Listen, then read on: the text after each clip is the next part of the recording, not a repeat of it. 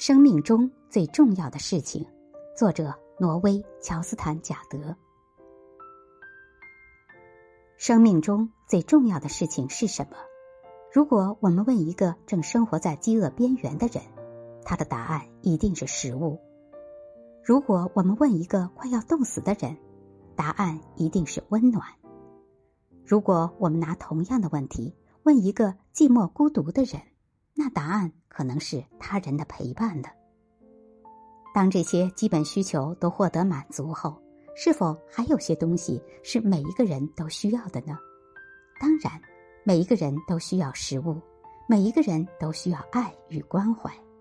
不过，除了这些以外，还有一些东西是人人需要的，那就是明白我们是谁，为何会在这里。